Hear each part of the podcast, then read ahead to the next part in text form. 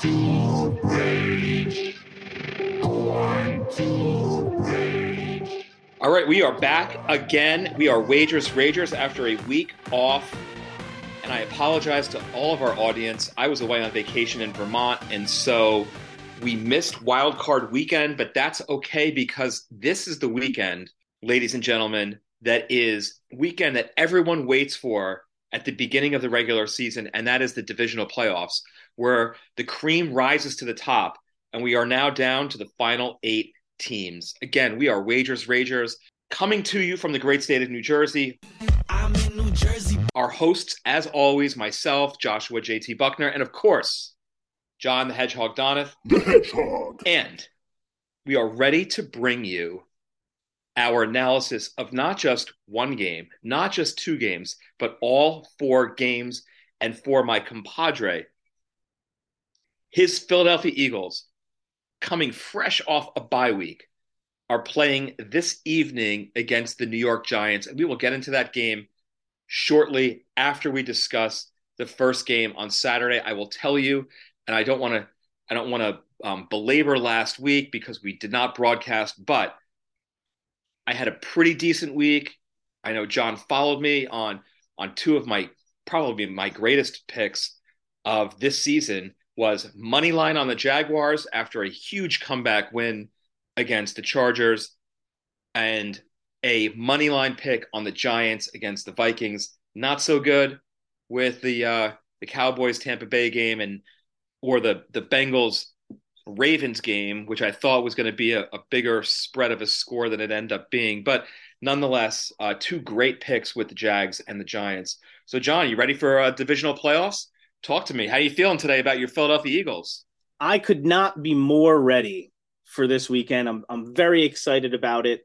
Um, the wild card weekend was a a little wild, but it was you know on the on the one hand it was kind of nice to ha- sit back and watch the other teams play while my Eagles had a bye. But I'm I'm very excited for tonight's game. Eagles Giants. I have a ton of thoughts that I was just sharing with you. I'll, I'll save them until we get to the game. But right now, I just got two words. Let's go.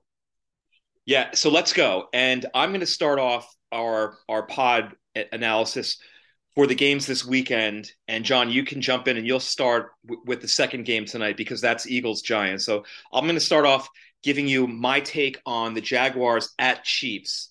So Jaguars coming off just a phenomenal comeback win after being down 27 nothing, one of the biggest comeback victories in NFL history against the the uh, the Los Angeles Chargers, who just seem to find a way to lose. They always seem to find a way to disappoint their fan base and lose. This is a game where you look at it and you say teacher versus student. Doug Pederson, he learned under Andy Reid for about 28 years between his time with the Chiefs as well as the Eagles before leading the Eagles to a Super Bowl championship in 2018. But are the Jaguars a team of destiny? I mean, after that comeback win last week and winning 31 30 late in that game, maybe, but I just don't see it. Right now, the line is the Chiefs are laying nine points. I mean, almost a double digit line at home at Arrowhead Stadium. Over under is 53. Now, they played earlier this year with the Chiefs rolling to a 27 17 win at Arrowhead, but that was two months ago. This is a different Jaguars team. And so, nine points to me, I think is just is too much to give in this game, and I'm sort of playing my hand a little bit before I give you some additional things that I think are important when you're looking at this game. Uh, Mahomes has never lost in the divisional round.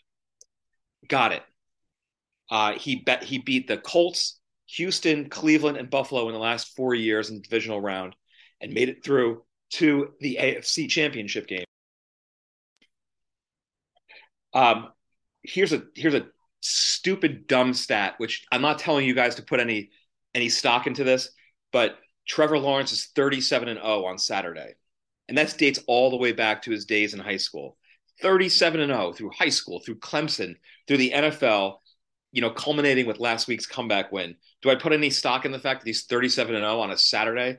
Absolutely not. But he has really come into his own this season as the the quarterback for the Jaguars and after being the number 1 pick in the draft a couple of years ago do we see another McKinnon touchdown. I mean, this guy is on fire. He's like there's a little spark plug for the Chiefs. He scored a touchdown in the last six games. Do we see another? Perhaps, and I wouldn't be surprised if we do. I think the key is going to be stopping Travis Kelce. I mean, the guy is just a machine. He's just an absolute machine. He fell one reception short this year of the Chiefs' record that uh, Tyreek Hill had set of 111. That I think is going to be one of the keys to this game. Is are the Jaguars going to be able to either slow down or stop Travis Kelce? I don't think they can stop him, slow him down, maybe, but he seems to find a way to get in behind coverage or in front or in the slot or what have you and just make catch after catch after catch. The Jaguars, and I don't think this should come as a surprise to anybody, but they've trailed in nine of their last 10 games. Uh, and in fact, one of those was against Kansas City, where they just could not come back and p- pull out the win. But in most cases, they were able to come back and win the game, just like they did last week against the Chargers. Where do I see this game, John? And I'm going to turn this over to you in a second. Is I think that given the Jaguars' propensity to come back in games, I feel like they're going to be down early. I think Trevor Lawrence is going to have to throw the ball either as much or close to what he had to do last week against against the Chargers. Um, but I think this is going to be a close game. I really do, and I think nine points is too many points to lay. So give me the Jaguars and the nine points. I see this as being a three or a seven point game, but I do see the Chiefs coming out on top and winning this game and moving on to the AFC Championship game. So, four props, and I'll take them in the order of which I think are the most likely to turn out favorably. Trevor Lawrence over 271 and a half rushing and receiving yards, minus 115 on DraftKings. I think that they're going to be behind, much like they've been behind nine out of their last 10 games. Trevor Lawrence is going to have to throw the ball. There might be some designed run plays for him. 271 and a half rushing and receiving yards is not an amount that is too hard to overtake. So give me Trevor Lawrence, 271 and a half combo rushing and receiving yards, minus 115 on DraftKings. Kelce, Kelce, Kelce is my second prop, over 79 and a half receiving yards. I just think that that, that Kelce's going to find a way to get either behind or in front of the coverage, make catches, get some yards after the catch, so give me Travis Kelce over 79 and a half receiving yards. Our Rutgers University running back, Isaiah Pacheco. I looked at his rushing prop. It was about 50 and a half rushing yards, but I like his combo of rushing and receiving better than that of 61 and a half rushing and receiving yard combo. I know they pass the ball a lot out of the backfield to McKinnon, but I can see Mahomes throwing the ball here and there to Pacheco as well when he's uh, in the backfield as their starting running back. So give me Pacheco over 61 and a half rushing and receiving yard combo, minus 115 on DraftKings. And lastly, I'd be remiss if I didn't pick a field goal kicking prop. Give me Riley Patterson, the kicker for the Jags. I think the Chiefs defense is going to slow down Trevor Lawrence a little bit, cause them to, to uh, not convert on third down, close to the red zone or in the red zone. Give me over one and a half field goals for Riley Patterson plus 110 plus odds on DraftKings. John, Jags, Chiefs, go. What do you got? Oh, I'm a little bit surprised because we are uh, kind of on the same page here. I do think the Chiefs win this game. Of course, they were off last week, like you said, while Jacksonville was, you know, completing one of the greatest comebacks in playoff history after being down 27 to nothing, coming back to win 31 to 30 again, I still think the Chiefs win this game. They've been mostly money at home in the playoffs, except against the Bengals last year. Um, but Jacksonville in their last six, they're hot. They're six and zero oh straight up, uh, five and one against the spread. Uh, although KC has won ten of their last eleven as well. KC's only one seven and one against the spread, and their last nine at home, and zero and four against the spread, and their last four against a team with a winning record. That's what the Jacksonville Jaguars are. What about Dougie P, my main man? He brought me a Super Bowl. I'll love him forever. In his career as a head coach, as a playoff underdog, he's five and one straight up. I still don't think he wins this game, but I think the Jags can cover. Uh, nine points right now is what it is on on DraftKings. I think that's too many points to lay in the playoffs against a team that just won a playoff game in the Jacksonville Jaguars that still has a little bit of uh, juice go, juice going here. So I'll take the Jags and the nine points, although I still think KC wins. And to your point, if you think KC gets out to an early lead, I'm going to take a look at that uh, live bet to see if the the Jacksonville point spread goes up to double digits, maybe 12, 13, maybe more. If you know the the Chiefs go up by like 10 nothing, might hit it again and double up on the point spread there. Um uh last last thing on that point, Kansas City has only covered 9 points once in their last 4, so I like the Jags on the points here over to the props. Of course, I'm going to follow you on Kelce, Kelce, Kelce, 79 and a half, minus 130. Don't love that, but I'll take the 79 and a half on DraftKings. It's 81 and a half over on FanDuel, so stick with DraftKings.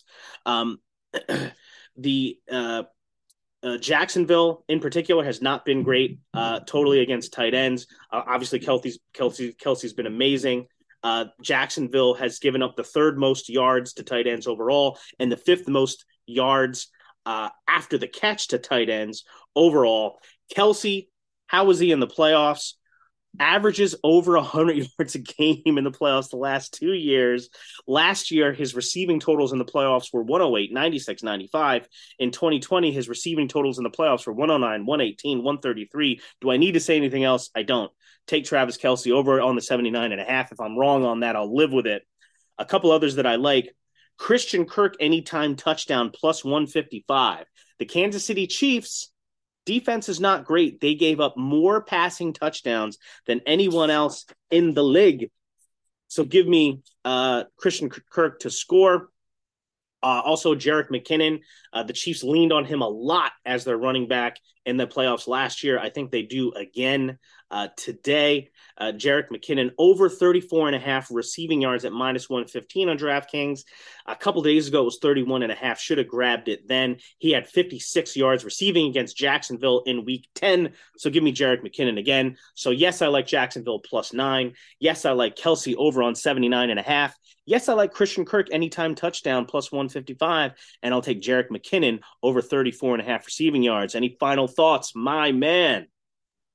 No, I mean those against the spread stats on Jacksonville are just eye popping, and so that's why I like Jacksonville. I mean, they're just like a scrappy team. You know, when when you talk about when you talk about a team and you try to look at it and you say, okay, what are the two most important components that a team needs in order to be successful? It's a coach and it's a quarterback. Yep. yep. The Jaguars have both. They have Doug Pederson, a proven winner who has come in here and completely transformed this Jacksonville team from the debacle, the absolute train wreck of a mess that Urban Meyer left this team in when Jacksonville thought they were being cute to bring in a, at the time, retired college football coach who just had no clue what he was doing. He was way in over his head. And when they brought brought Doug Pederson in here and with Trevor Lawrence, who, you know, is really coming into his own. You have the coach and you have the quarterback and you have a team that is that is now playing great football and has shown success, um, especially during this past year. So give me Jacksonville and and and the points and the fact that Kansas City hasn't covered a nine point spread in a while. Um, I, I love Jacksonville in this game to cover the line. I just don't think that they're going to pull out a win in Kansas City. So John, take us away to probably the game of the weekend, and that is the New York football giants traveling down I 95 to the Linc against your Philadelphia Eagles. What do we got? Eagles, Man, I'm so hyped for this. I tell you what, uh, I wore my Miles Sanders jersey and my Eagles, brought my Eagles uh, Super Bowl 52 flag to work yesterday uh, just to mess with some of my coworkers who are Giants fans. I am so pumped for this game. It's huge. The Philadelphia Eagles coming in as the number one seed in the NFC are at home. They had that bye last week, as we said. The New York Giants had a huge road playoff uh, win last week against the Minnesota Vikings. Um, came through and just played probably their best game of the year last week. Kudos to the Giants. Great win. Daniel Jones has played a lot better than I thought he could. I think the Giants found the guy as far as their coach goes. I think Brian Daboll uh, has done a, a, fantastic job this year. I think they're going to be a force to be reckoned with into the future. And on top of that, Saquon looks like Saquon. But I tell you what, man, we were talking before we started recording today, and I'm trying to get a feel for this game. And everywhere I look, everybody, everybody seems like they are on the Giants in this game. Uh, John, uh, the Eagles are favored by seven and a half right now, minus 110 on DraftKings, minus 108 over on FanDuel. I think that line is fair. I think seven and a half is, is, is a fair line, right around a touchdown, just over on that. So I think it's a fair line. I love the fact that everybody's on the Giants here. I think the Giants do have a little bit of juice, but this whole idea that the Giants have this momentum and people are talking about how great they've been playing and they're on a roll. They had a great win last week, no doubt, but that's one game. Uh, and the second half of the season, they've been three, five, and one. Let's not forget. Daniel Jones had a great game last week, you know, he had 17 rushes, 78 yards on the ground, throwing the ball all over the place. You, you know how many times Daniel Jones has been over 230 yards passing this season? Twice, twice the whole year. So let's not overstate what's going on here. Uh, I think the Giants come in, the Eagles are at home. Uh, and so much focus has been on the fact that Jalen Hurts sat out for a few weeks. The Eagles didn't look good while he sat out. He's got the shoulder issue. The Eagles obviously had a very vanilla game plan when the Eagles and Giants last met on the last game of the year and the Giants rested their starters. But I think that was just out of complete precaution uh, by the Eagles coaching staff. I think there was an acknowledgement that these two teams could potentially play two weeks later. And here we are. I tell you what, man, I like the Eagles here to cover this. And I, I, I almost, you know, hate to say it because I kind of want to like, you know, not jinx it, you know, or, or something like that. But I think the Eagles are the better team. They're they're extremely healthy. The only starter that's going to be out is Avonte Maddox, their nickel corner. Luckily, the Eagles got back CJ GJ, their uh, safety, who led the league in interceptions. And what they did uh, last game of the year was they played him in the nickel spot. I think that's huge for the, for the Eagles.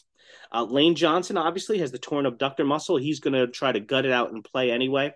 Um, and we'll see how Jalen Hurts uh, plays. There's no there's no injury designation for Jalen Hurts right now. Other than that, they've got all their starters playing. I do think the Eagles are the better team here. Could the Giants win? Yes, but I think the Eagles win. And I think the play here is you take the Eagles and you give the points because I think they're going to cover seven and a half. How about some props here? The Giants last week, they did a really good job limiting Justin Jefferson, one of, if not the best receiver in the game. Adoree Jackson, the cornerback, is back from injury. Xavier McKinney, their young, their young safety, is back from injury. I expect them to, the, the Giants, to, to put a lot of focus on the Eagles' superstar tandem of A.J. Brown and DeVonta Smith. I still think one of the two between Smith and Brown probably scores and has a good game, but it's tough to pick which one between the two. So, what does that mean for my props? Two words for you Dallas Goedert. Dallas Goedert is back, and I love his prop. He is, uh, his prop is 49 and a half receiving yards on DraftKings minus 130. It's 52 and a half over on FanDuel. Think about what the Giants did last week. Uh, they played well, but they got torched by TJ Hockenson uh, for Minnesota, who had 10 catches for 129 yards. The Giants defense has given up the 10th most yards to tight ends in the league. They're 31st in the league in DVOA against tight ends.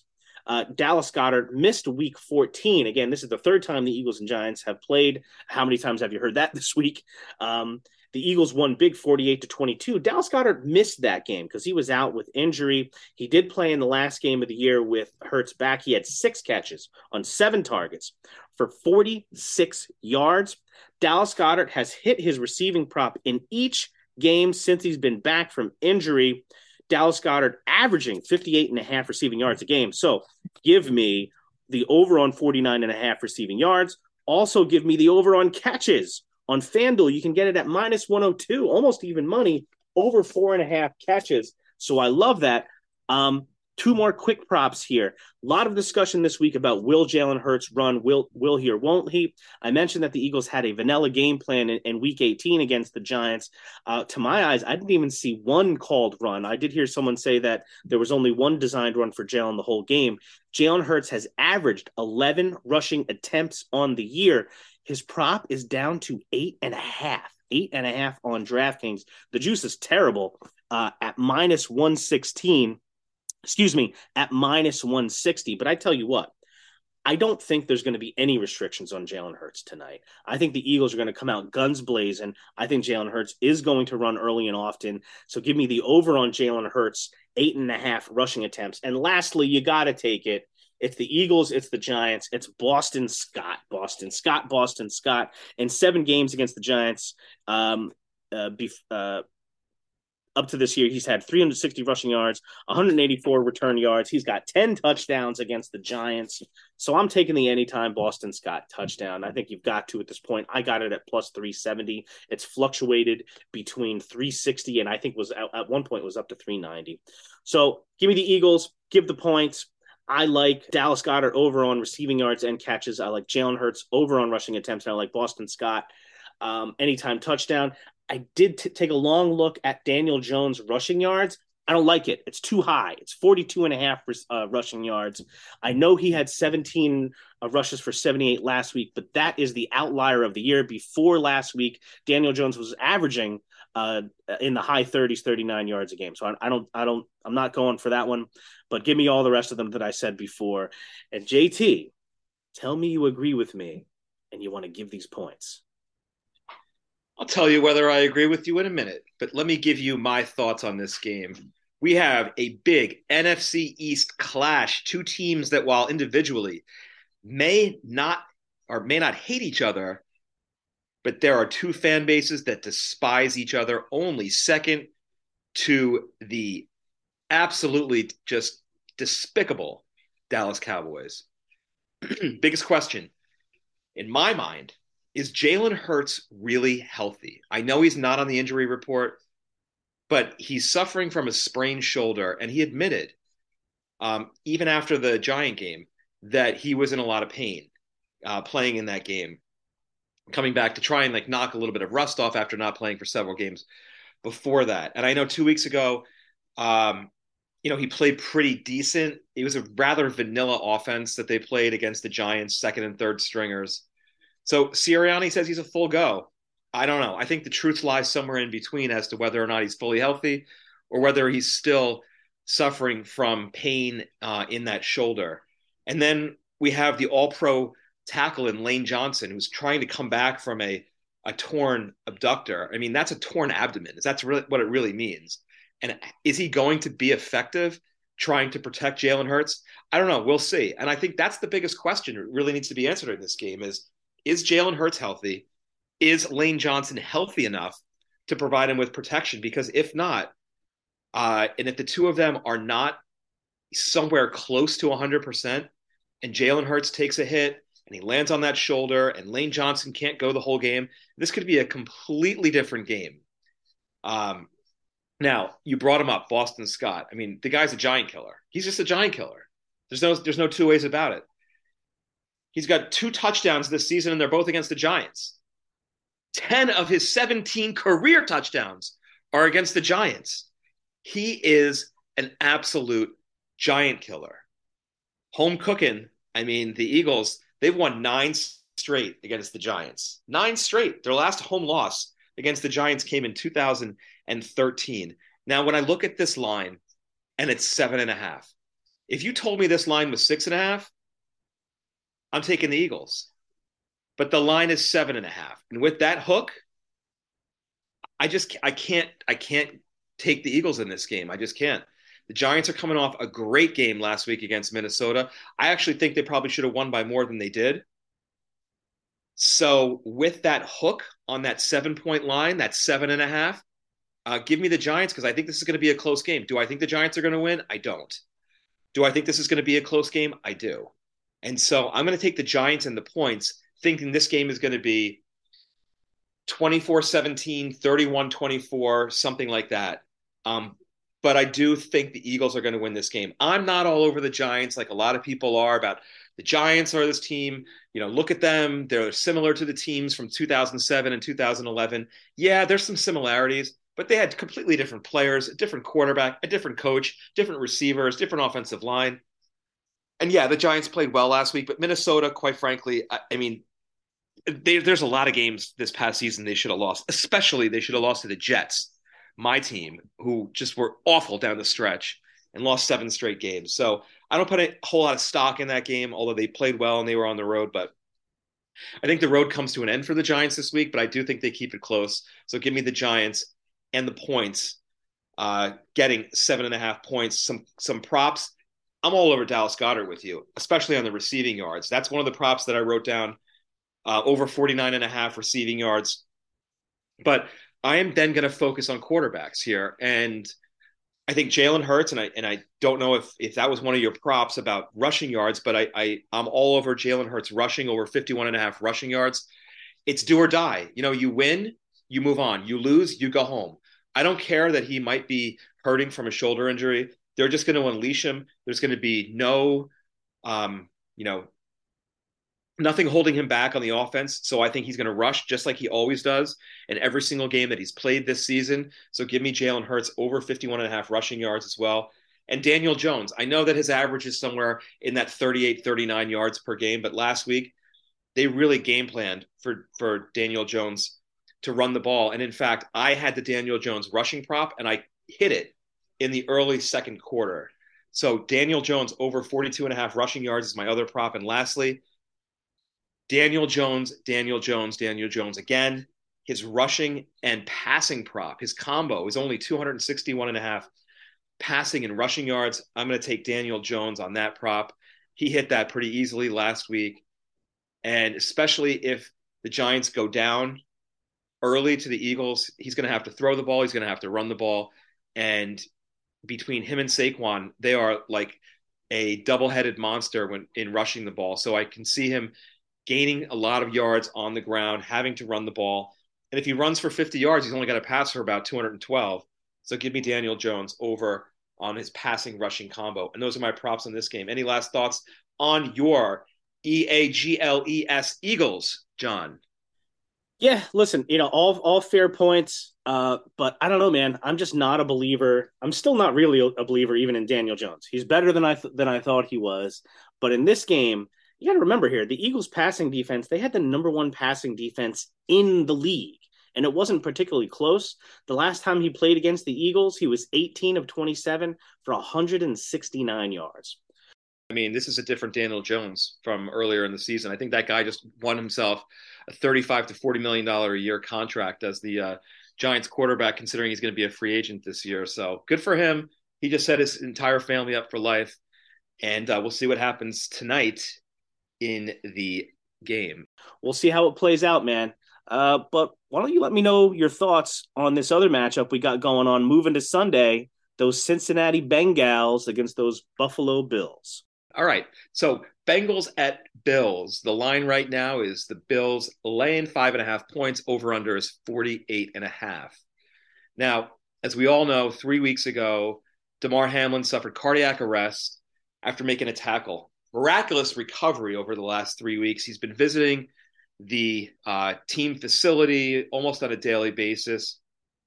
And thankfully, the Bengals and Bills got together in unity and decided to cancel the game that they had been playing where um, Damar was hurt. So, how much of an inspiration is this going to be to the Bills players? I guess we'll see.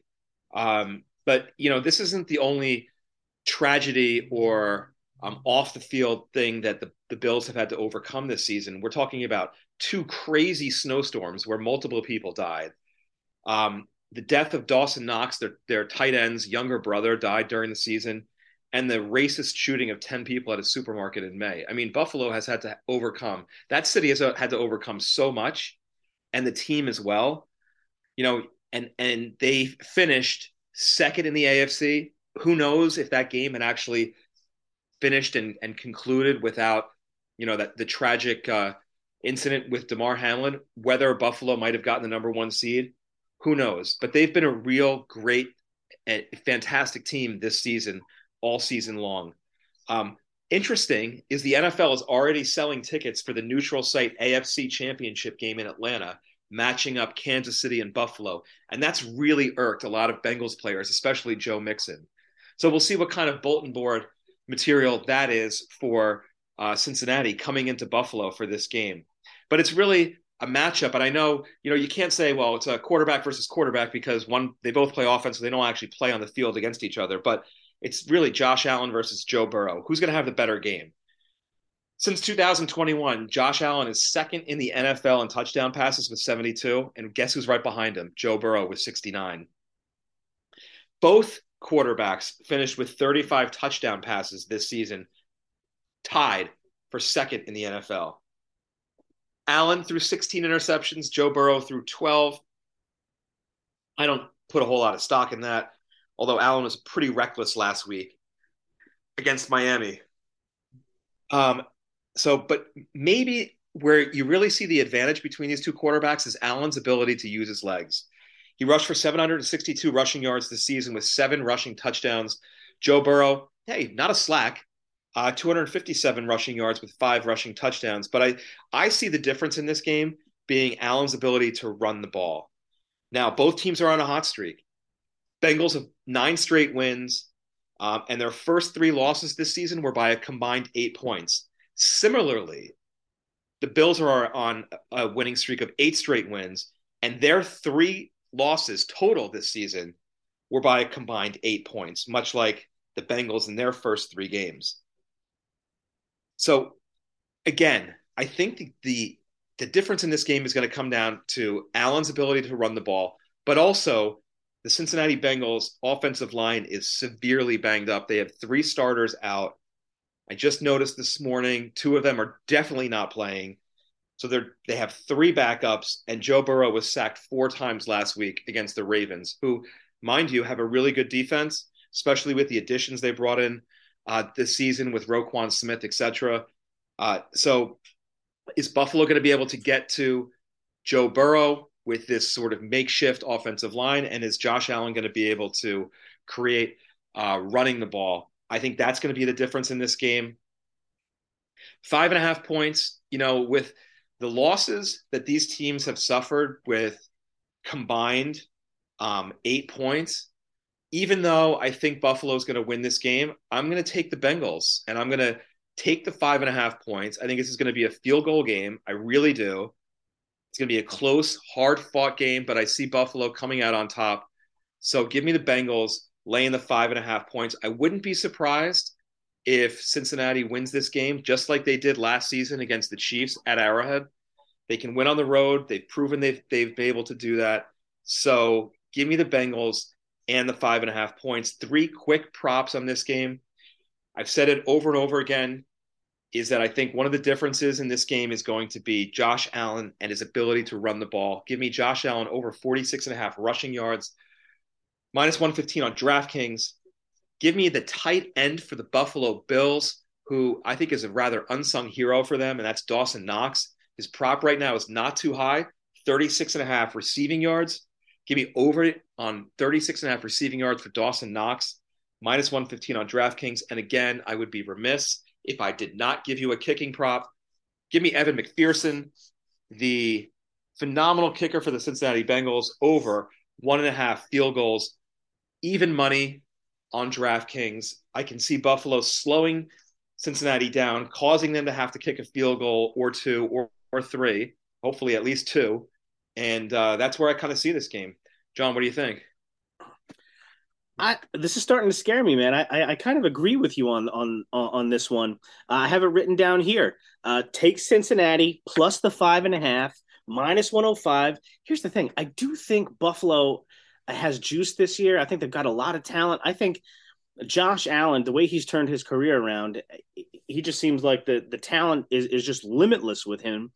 But I've watched the team play this year, and I do feel like the loss of Brian Daboll has hurt the offense a little bit. You know, this is the same team we watched Buffalo lose at home uh, to Minnesota earlier this year. They let Miami back in the game with Skylar Thompson last year and had a very real chance to lose that game. Um, I, I just don't know if if I can take the Bengals and give you know anything more than a field goal in this game. And on the other side of the ball, you got Joe Cool. Joe Burrow is coming in. The reigning AFC champions are coming in, and the Buffalo Bills. Uh, I looked this up. They have the worst pressure rate of any of the remaining teams in the playoffs. That means the Bills, even though we think of them as, as having a really good defense, they haven't been getting pressure on the quarterback. And I know the Bengals are, are having their offensive line problems. Uh, with a couple of their their starters questionable for this week, but I don't know, man. If the the Bills can't get pressure on Joe Burrow, you give him time, he could theoretically pick you apart. Uh, so I like Cincinnati. Uh, give me the five and a half. Um, I think it's going to be a close game either way, so I'll take the team uh, with the points. And I'm not even scared about them being on the road because we've seen Buffalo perform below expectations at home. I'm with you 100% on Josh Allen over 46 and a half rushing yards. That's the first prop I looked at. He's averaging 47.6 uh, uh, yards on the ground per game this year anyway anyway and you know in his short career he's really lit it up in the playoffs he only had four rushes for 20 yards last week but before last week Josh Allen was over this number, over 46 and a half rushing yards in four out of his last five um, uh, uh, playoff games. So I love Josh Allen to hit this.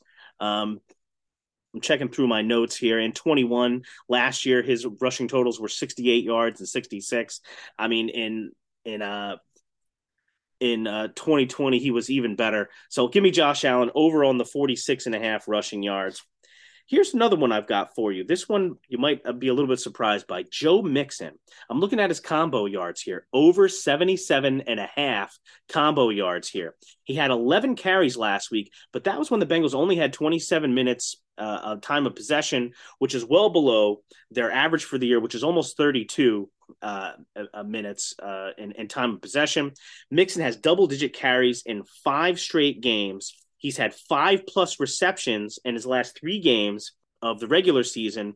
And last year in the playoffs, Mixon had almost 17 carries a game during the playoffs. So I like Mixon to go over this number, over 77 and a half combo yards. I also think it makes sense. Again, you know, the Bengals trying to get up on time of possession here, that they'll try to run the ball early. I think that plays into Mixon's favor. So give me the over on Mixon 77 and a half combo yards. Lastly, I know you're going to like this one, man. Evan McPherson, give me over one and a half field goals. He's hit two or more nine times this year. I think he gets it again tomorrow. So that's what I got on Bengals Bills. I'm with you. Give me the Bengals five and a half plus five and a half on the road. With you, Josh Allen over 46 and a half rushing yards. I'll also take Joe Mixon on the con- over on the combo yards 77 and a half and over on Evan McPherson one and a half field goals.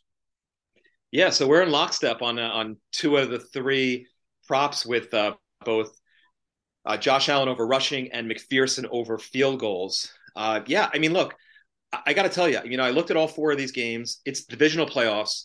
It's the best weekend of the year.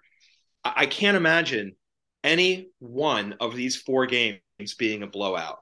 I just can't, and that's why I am literally on the underdog on the first three games that we've looked at and now we move into the last and final game of the divisional playoffs, and that's Cowboys at 49ers. John, take us away, and then I'll give you my thoughts on this game and where I think I'm going with it. Well, we got the Dallas Cowboys after trouncing Tom Brady and putting the Bucs out of their misery this year. The Bucs never should have been in the playoffs. 8 and 9 on the year to win that horrible division, the NFC South. Dallas goes down to Tampa Bay, beats up on the on the Bucs. Dak Prescott had a great game. It was not particularly close, but now Dallas has to travel to San Francisco after going all the way to Florida, then back to Dallas. Now they have to go to San Francisco for what amounts to their fourth straight road game on basically short rest because they had to play a playoff game on Monday night, which is kind of ridiculous. And San Francisco had a couple extra days on them since they played on Saturday. The Niners it's it's tough to get a much a team much hotter than they are. They've won 11 in a row and seven straight since Mr. Irrelevant Brock Purdy uh, was installed as the starting quarterback. He looked fantastic in the second half of the game against Seattle last week. Uh, again, San Francisco at home last week. They're the number one, number two seed in the NFC hosted their division mates, the Seattle Seahawks. Seattle hung with them for about a half, actually had the lead 17 16 at halftime. And then the Niners just went bonkers in the second half and it ended up not being all that close. Uh, I, I was able to dip into that game late and get Seattle with a live bet at plus 23 and a half. So I cashed a 50 burger on that one. So that was great. But I don't know, all of that stacked up, you know, makes you think was Dallas going to get blown out? You know, Dak Prescott led the league in interceptions, only played 12 games. Dallas is getting four points at minus 110. I think I'm going Dallas here, believe it or not. And I don't know if this is just my brain thinking that, you know, I would love to see Dallas lose here. So I'm trying to go the opposite here. But I don't think that's what it is. I think Dallas is actually a very talented team, and they're kind of a Jekyll and Hyde type team. You know, it's they haven't been a middle of the road team. They either play great or they play horrible, right? They blew out Minnesota. They play great against Tampa Bay. I just I think there's enough talent there that they can go into San Francisco and win. And I think the reason is I think the magical pixie dust of Brock Purdy finally runs out. You know, uh, eventually a rookie quarterback is going to be exposed. He's played great so far. Kyle Shanahan has been able to hide the fact that he's a rookie, and Purdy's come through when called upon. But here's the thing you know, there's been a lot of talk about Dak Prescott and his interceptions. But I'm focusing on the other side of the ball, and that is the Dallas Cowboys defense. And the Cowboys, they are top five in the league in sacks per game this year, and they led the league in takeaways. That's a horrible mix for a rookie quarterback. And I think tomorrow, this week, the divisional round of the playoffs is when the bloom finally comes off of the flower. Brock Purdy turns into a pumpkin. Sacks and turnovers, I think, are going to lead to potentially a Dallas win here. But at a minimum, I'll take Dallas in the four points. Uh, I haven't heard a lot of people go that way, but that's my feeling this week. Uh, as far as my props go, I've got two. I love Deebo Samuel. Uh, his rushing prop this week, right as we stand right now on DraftKings, is 17 and a half rushing yards. It was 15 and a half two days ago. Should have grabbed it then. Last week against Seattle, Deebo uh, offensively, six of nine uh, targets for 133 yards through the ground, but 32 uh, excuse me, through the air and 32 yards on the ground on three on three attempts. Deebo had 72 yards on 10 attempts last year in the playoffs against Dallas. Again, Kyle Shanahan has done a great job at disguising the fact that Brock Purdy is a rookie. Uh, Deebo Samuel lined up in the in the backfield more last week against Seattle than he has all year. So I expect that to continue. And I expect, you know, some end, end arounds, trick plays, things like that. And Deebo's going to hit this uh, 17 and a half rushing yard prop. Tony Pollard is my uh, other other prop here. Tony Pollard, I think, has pulled ahead as the best back in Dallas. I think the coaching staff knows that. Uh, I think he's going to get the work here. And his combo prop, Tony Pollard, 70 and a half at minus 115. 70.5. Give me Tony Pollard combo yards. Uh, I think the Dallas is going to lean on Tony Pollard here. Uh, I think he can easily hit this 70 and a half. So that's what I've got. I've got Dallas plus four, shocking the world and covering the spread. Give me Deebo Samuel over on 70, 17 and a half rushing yards, and give me Tony Pollard over on 70.5 combo yards as he pulls ahead as the lead back in Dallas. What do you think, JT? Have I have I gone off the deep end here? I'm all jacked up on Mountain Dew. I don't know if you've gone off the deep end. I mean, we're only talking about a four point spread in this game, and Dallas really looked lights out last week against Tampa Bay. But Tom Brady, honestly, he just looked old. He looked old. He looked washed up. And is that a product of him being 45 years old and has the inability to move around in the pocket and he just stands back there because he quite honestly he looked like Joe Flacco back there just standing there not make not moving not moving up in the pocket doing nothing. Or is it really a product of his offensive line which was clearly banged up? I mean they brought back their center Ryan Jensen off of IR or whatever uh, last week but he clearly was not the same and certainly was was rusty um, trying to play center for Tampa Bay. So I don't know what the issue was, but they just got the doors blown off of them last week against Dallas. So is Dallas really that good? Or was it a product of an old quarterback, a banged up offensive line, uh, a running game that's non existent? Leonard Fournette was dealing with a Lisfranc injury in his foot all season long, claims he was ready to play, didn't look good at all. Um, and the Tampa Bay defense, I think they just I, I think they just mailed it in after a while and realized that the offense wasn't going to do anything and they were probably going to be on the field the entire game. And Dak Prescott had a great game. I mean, 305 yards passing, uh, four touchdowns, one rushing touchdown. But is it is that really the Dak Prescott that we're going to see this week, or are we going to see the guy that threw 11 interceptions in his final seven games? That's the question. What kind of what Dak Prescott are we going to get this week? And they're going up against the top defense in the league, really overall. Um, and then the other question is, what about Mister? What about Mister Irrelevant? The last pick in the seventh round of the NFL draft this past season, Brock Purdy. I mean, the guys look like he's a you know a 10 year veteran out there. Can he keep it going? That's a big question. But he has been lights out. He really has. He's he's um, played in seven straight games. He's won the six games in which he started, and in those six starts, I'm sorry, in the seven games that he's actually played, he's had at least two touchdown passes in every single game. And last week he threw for 332, three touchdowns, and he also added a rushing touchdown against Seattle. So this is the second straight meeting of these two teams in the playoffs. And it's pretty surprising that before that, they hadn't played in over a quarter of a century against each other. And you always think Dallas, San Francisco in the playoffs, Dallas, San Francisco in the playoffs, right? They're always going to play each other. They played each other multiple times. You think back to the Dwight Clark catch in the back of the end zone. But really, they've only played the last two years, and San Francisco won last week 23 17.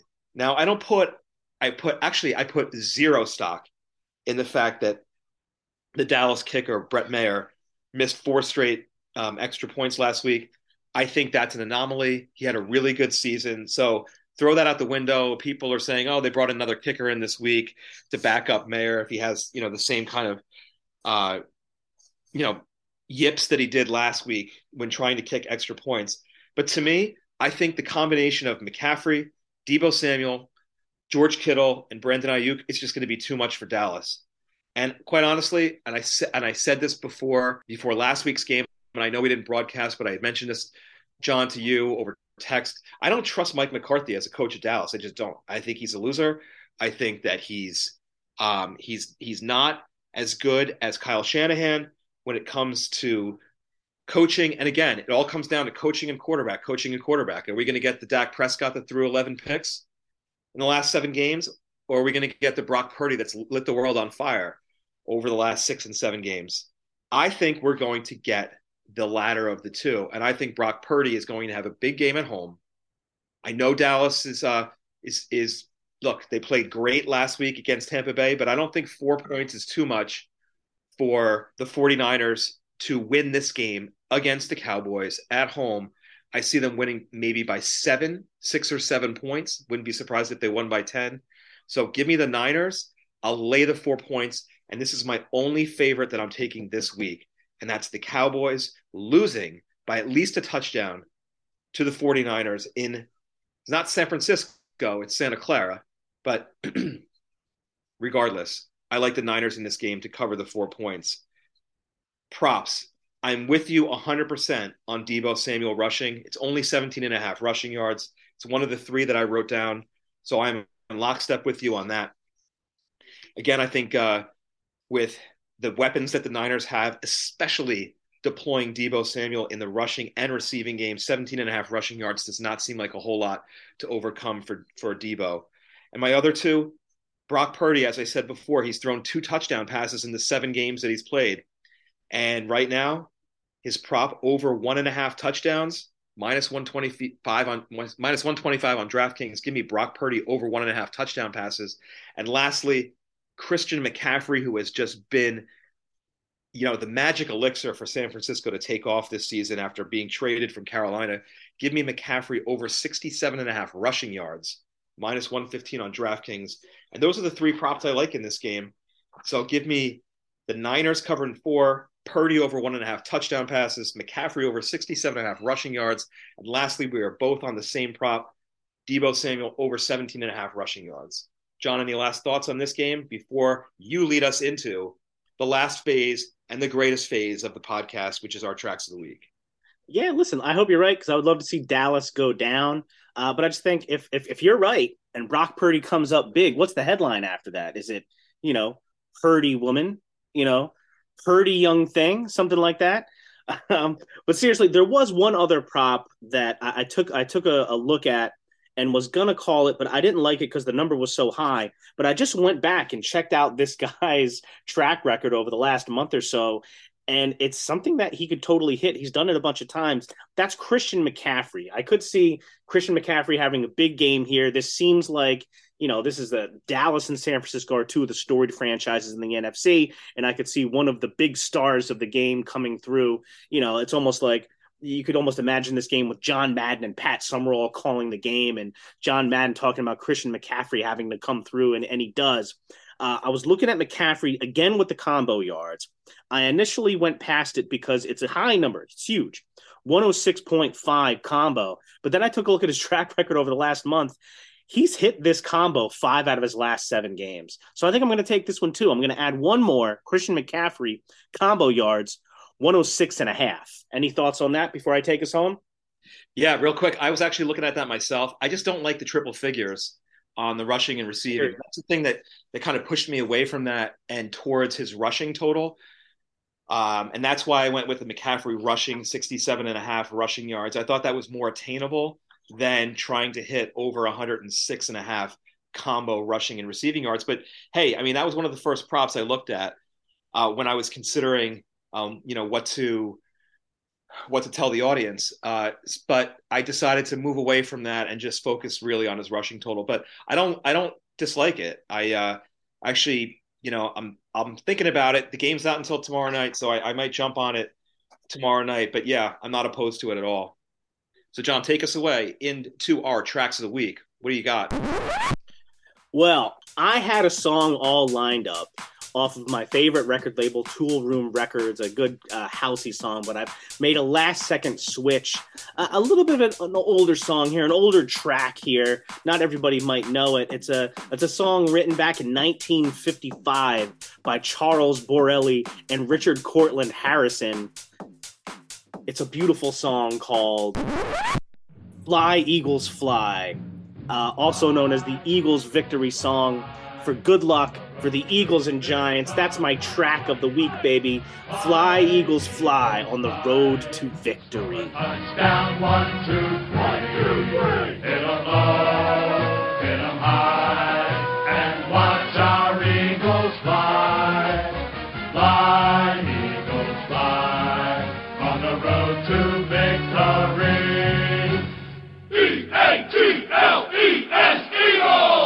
John, I wish that I could pick a track that had something to do with my football team, but every season for the last 10 years, going on 11 now, has just been disappointment after disappointment after disappointment. So I can't join you with a victory song, but I do have my track of the week that is related to my New York Jets. I would have picked it last week had we broadcast, but I was away on vacation. And after that disappointing seven game losing streak to be knocked out of the playoffs, guess what? What do I have to look forward to? The future. And the future starts now.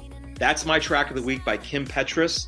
If you don't know who she is, look her up on Wikipedia. She's got a very interesting story. And that's my track for the New York Jets. The future starts now. Kim Petras, track of the week.